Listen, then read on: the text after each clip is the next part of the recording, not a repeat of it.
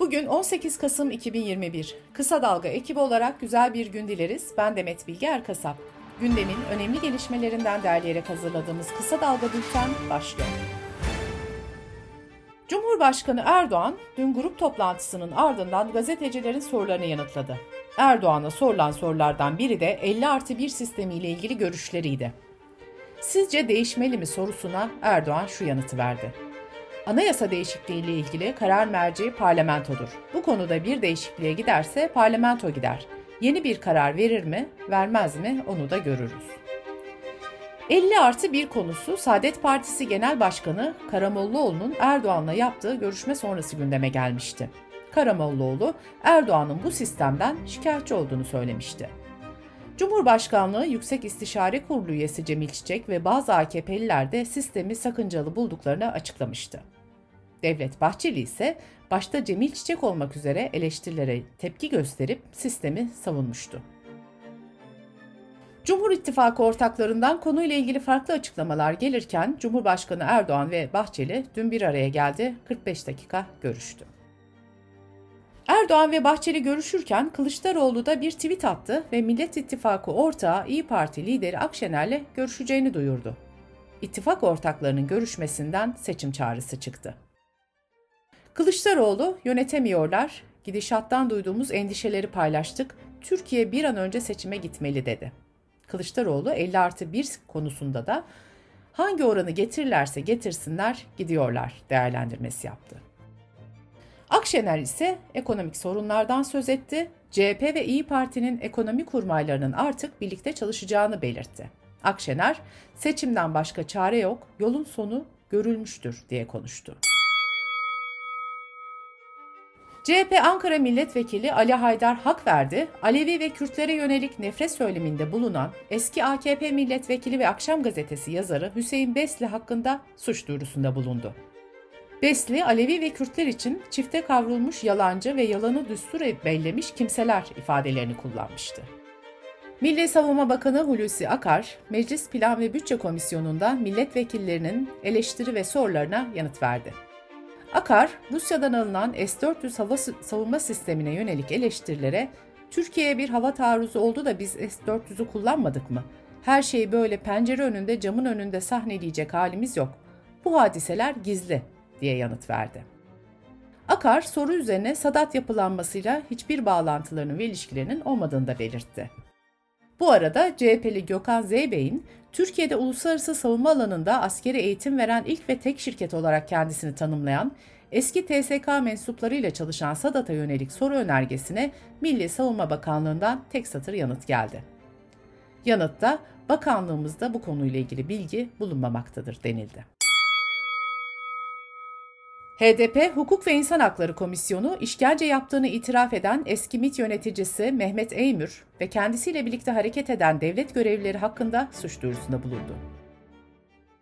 Türkiye 20 Mart'ta resmi gazetede yayınlanan kararla İstanbul Sözleşmesi'nden bir gecede çıkmıştı. Türkiye Kadın Dernekleri Federasyonu'nun açıklamasına göre Türkiye'nin İstanbul Sözleşmesi'nden çekilme kararının ardından 200 kadın katledildi.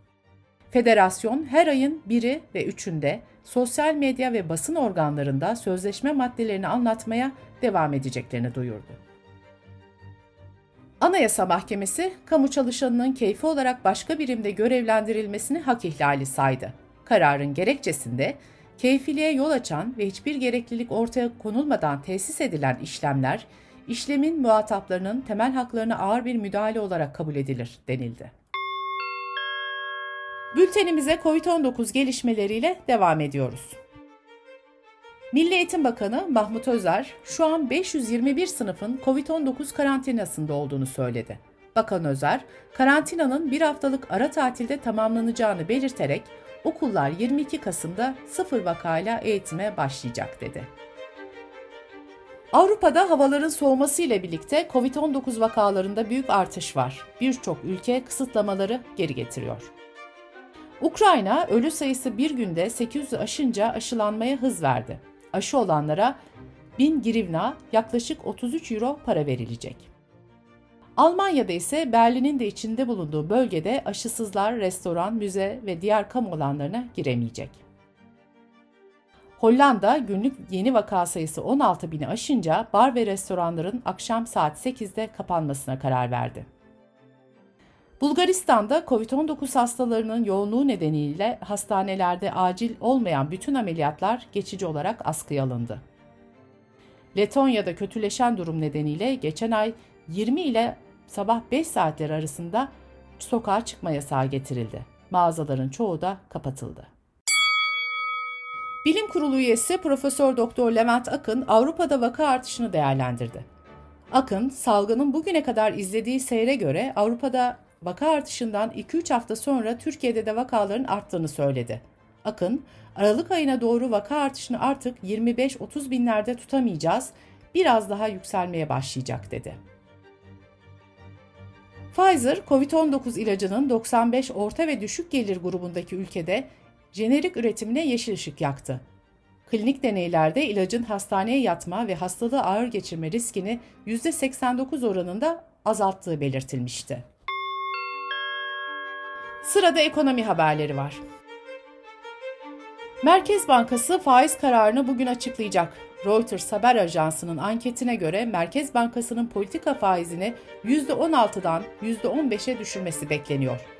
Ekim ayındaki para politikası kurulunda politika faizi 20 bas puan düşürülerek %16'ya indirilmişti. Merkez Bankası'nın faiz indirimine devam edeceği beklentisi nedeniyle ekonomistler TL'de değer kaybının da sürmesini bekliyor. Bu arada döviz rekor üzerine rekor kırıyor. Erdoğan dünkü konuşmasında biz faiz belasını bu milletin sırtından kaldıracağız. Beraber yürüdüğümüz arkadaşlarımızdan faizi savunanlar kusura bakmasınlar. Bu yolda ben faizi savunanla beraber olmam dedi. Erdoğan'ın bu sözleri üzerine dolar 10.60'ı ve euro da 12 lirayı geçti. Altın fiyatları da ABD enflasyon verilerinin etkisiyle ve Türk lirasındaki değer kaybının etkisiyle tarihi yüksek seviyelerde işlem görüyor. Altının gram fiyatı 618 lira seviyesinde işlem görürken çeyrek altın 1015 lira, Cumhuriyet altını 4142 lira oldu. Türkiye İstatistik Kurumu verilerine göre belediyeler tarafından Ocak-Eylül döneminde verilen yapı ruhsatlarında bir önceki yılın aynı dönemine göre bina sayısı %59,5, yüz ölçümü ise %36,4 arttı. Dış politika ve dünyadan gelişmelerle bültenimize devam ediyoruz. Günlerdir Belarus-Polonya sınırında bekleyen göçmenlere Polonyalı güvenlik güçleri tazikli suyla müdahale etti. Polonya polisi göçmenlerin Belaruslu yetkililerce ses bombaları ve göz yaşartıcı gazla donatıldığını ve Polonyalı güvenlik birimlerine taşlı saldırıda bulunulduğunu öne sürdü. Interpol'ün yeni başkanı 23-25 Kasım'daki İstanbul toplantısında seçilecek. Birleşik Arap Emirlikleri'nden tüm general el reisi de adaylardan biri. Ancak Almanya'dan el reisinin adaylığına itiraz geldi. Alman Federal Meclisi'nin 3 üyesinin ortak bildirisinde Birleşik Arap Emirlikleri'nin ürpertici insan hakları sicili olduğu vurgulandı. Birleşik Arap Emirlikleri ise endişe ve iddiaların yersiz ve asılsız olduğunu savundu. Interpol'ün başında şu anda 2018'den beri Güney Koreli Kim Yong-yang bulunuyor.